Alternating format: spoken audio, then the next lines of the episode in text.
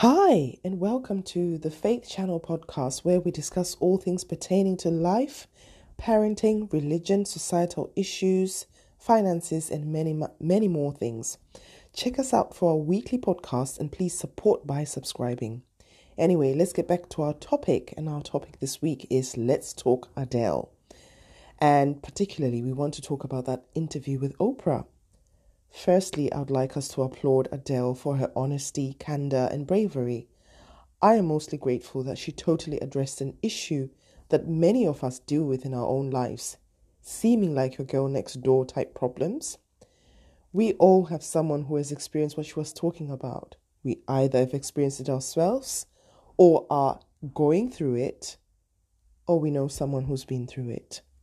The points she raised were she always wanted a nuclear family and to be honest, who doesn't want that? Then she brought up the point of breaking some generational patterns that she's noticed, most likely, as she said, in her family. Some people call them generational curses, some people call them generational, generational cycles. It is like a buzzword nowadays breaking generational patterns. You hear people say, I'm achieving this for my generation, you know? You know what I'm saying? That interview just made me realize some really poignant things. That we do make these internal vows within ourselves. When we notice that there is a pattern or cycle that's in our family that we don't like because it's negative and it produces negative effects, which go on to produce negative outcomes, we put it on ourselves to obviously want to break that pattern, cycle, or curse, if you want to call it that. Deep within us are these internal vows, such as I will not do that. I will not have children. I will not marry this type of person. I will not have that done to me ever.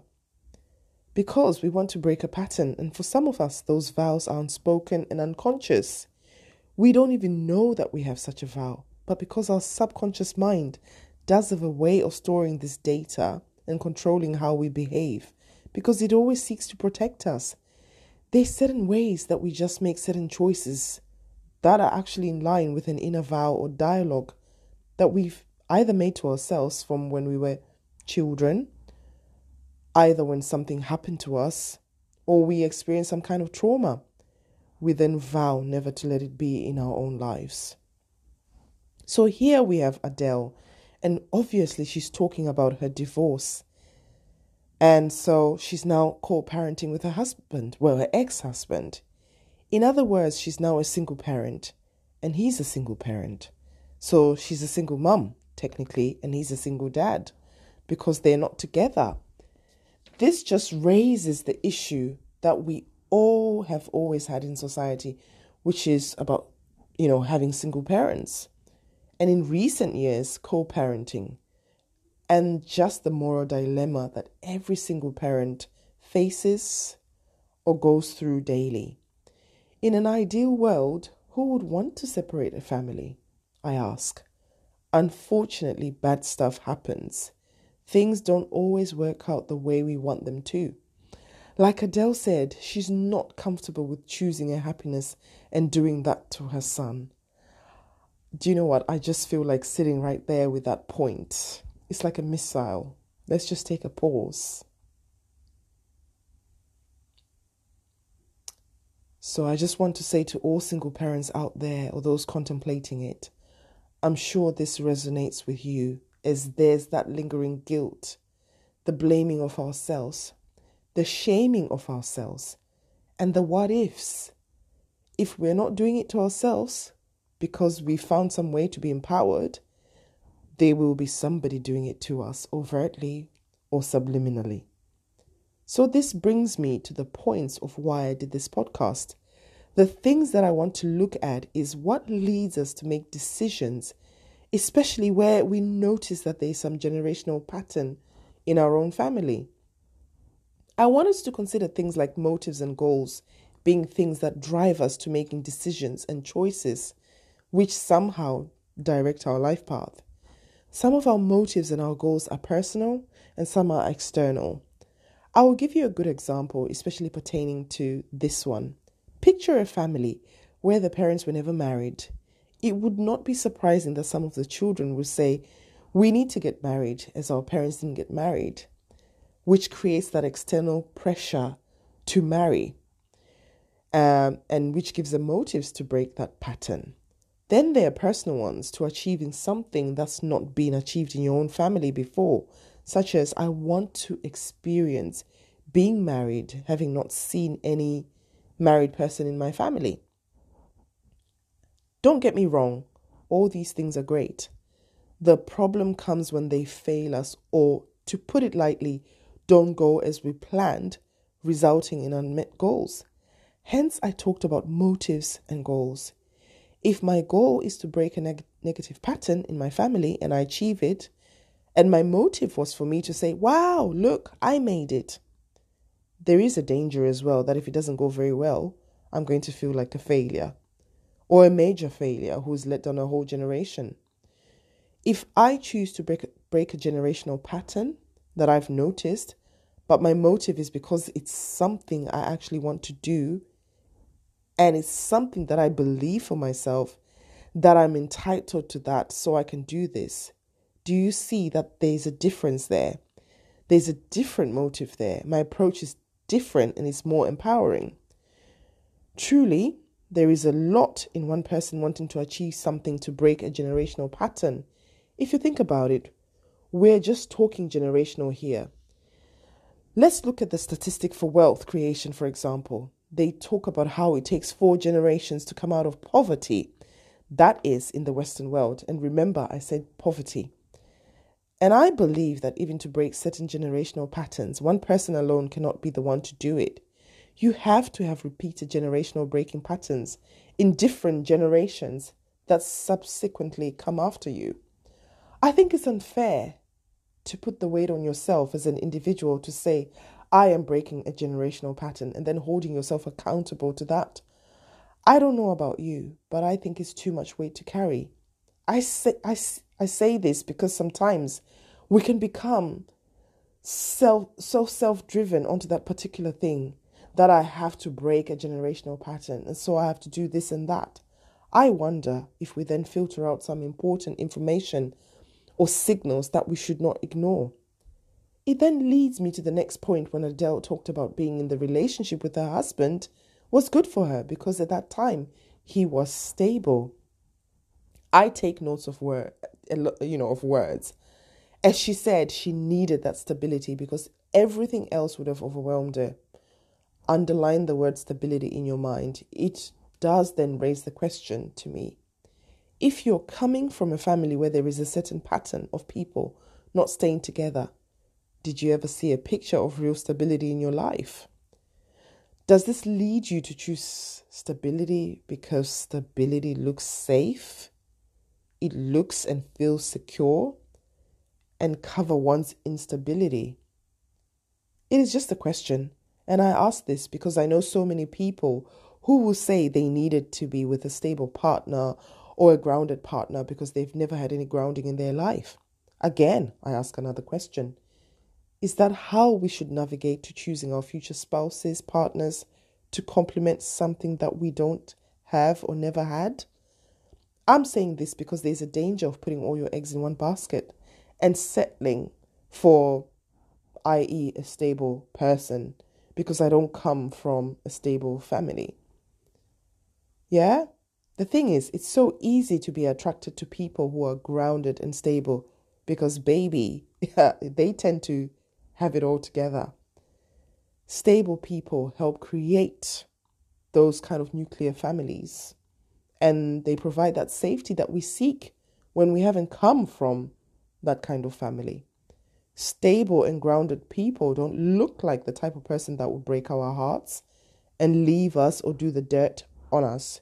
Do you know what I'm saying? Let's have real talk here. There are many, many complications that could arise from choosing safety, groundedness, and stability. But really, is that what you really want?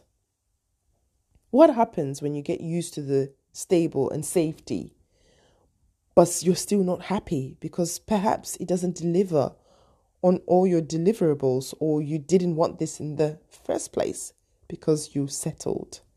I don't know. I'm just asking these questions because I know one thing that psychology especially relationship psychology has discovered, is that we tend to attract people that are so similar to what our predecessors in our generation have attracted. So when you look at people who come from a family with a generational pattern of divorce, you'd be surprised. Most of their partners are almost very similar. How many people have said it looks like I married one of my parents? Or you hear people say, I didn't want somebody like my parents in this way and that way, but I ended up with someone like that. I then ask another question Could it be that because we grow up with our parents behaving a certain way, we start to behave like our parent, and then we bring out this other person in the opposite partner? Perhaps or do we unconsciously go and choose someone like that? Oh, deep questions to ask, really. And to be honest, to get to the bottom of it, you'd have to be sitting in front of a counselor or therapist. Somebody who understands human psychology, who understands family patterns, and who understands how people choose a mate and end up together. I think that's where we'll get some answers or discover some things which I'm sure Adele did because she can afford it. There is also the consequences on our children from our choices. Time and time again, we are seeing that even children do not have the power to keep two parents glued to each other forever. When we stay, it is because that is what we want, and not our children, because they probably haven't got a clue what's in our heart. Yes, we will have to answer the question one day from them as to why we are not together ideally as the nuclear family. I simply believe in open and honest conversation with our children, age appropriate, of course. This way, they will have awareness of the repetitive negative patterns and cycles.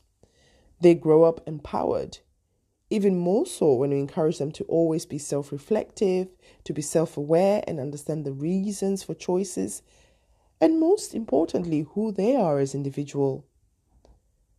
Another aha moment I just want to throw in is how Adele was very young when she met her husband. And as she said, she needed the stability that he provided for her. Adele said she was divorcing herself. I take notes of words. And how do you divorce yourself? Because surely you can only be yourself unless you're not yourself or you've evolved into someone else and transformed. To be fair to Adele, I think this is extremely common in all people who marry very young. That is the impressionability of youth, the naivety.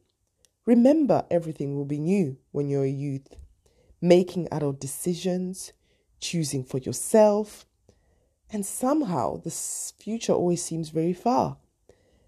Then one approaches a milestone birthday like 30 or is going towards 30.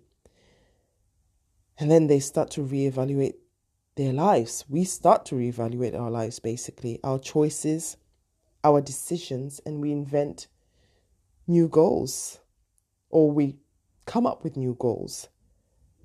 So I do understand when she says that she's divorcing herself because she's obviously gone through a transformation. I was just having a discussion about this with a friend. That it's not easy to come out of a firm, stable relationship where you have joint goals and a planned joint future to just suddenly be expected to know yourself, what you want for yourself, and the future you want, as, ex- as opposed to that joint future. One has to navigate new waters, new territory of discovering who they are.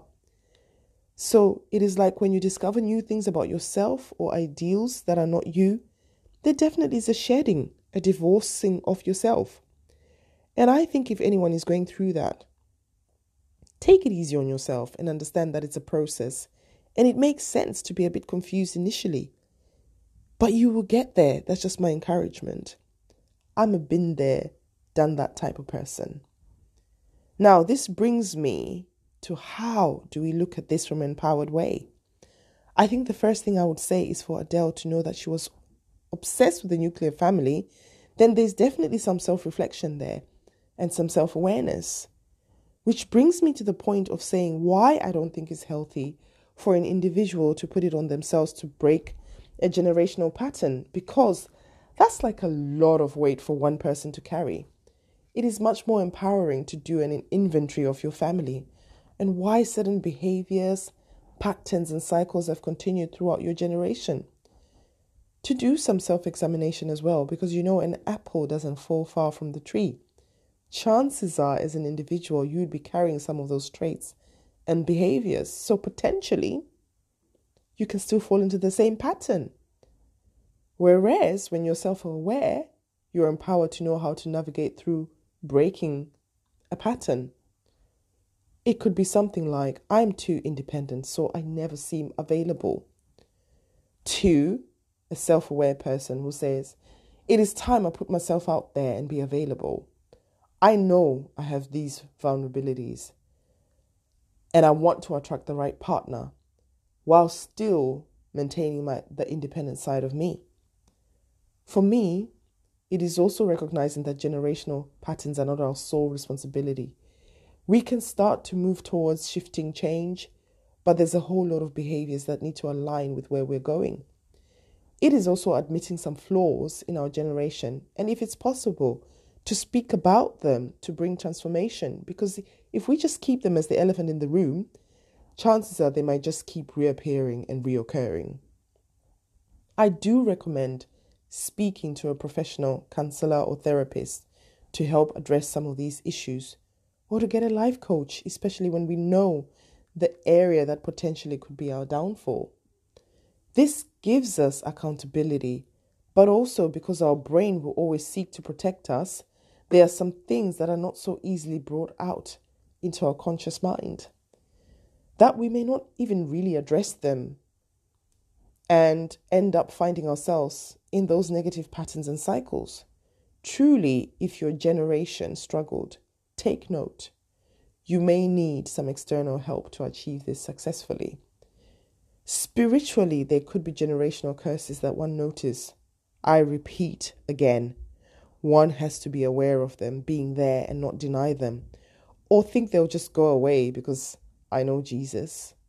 There's still some work to do individually, and of course, apply some spiritual principles, tools, and practices to it all, plus maintaining them. So, in conclusion, I'll just summarize the points. Majority of us want a nuclear family, but it doesn't always go to plan. One should look at the internal vows, internal dialogue, and unconscious vows that we've made for why we are where we are the reasons for the choices we made and why we are not where we thought we should be. We should evaluate our motives and our goals for what happened. We have to come to a place of being self aware and understanding who we are, including where we want to go. But please don't load too much weight on yourself by carrying a whole generational pattern on your shoulders. If you're going to do it, do it for you because you can only change you. You can only be responsible for yourself and take ownership for you. You've got to live life for you. And remember, it's a bonus when others benefit from your good choices. I just hope this podcast made sense, opened your eyes, brought clarity and healing. Thank you once again for listening. Now, you go be inspired, impacted, and empowered. This is Faith Podcast. Take care. Bye.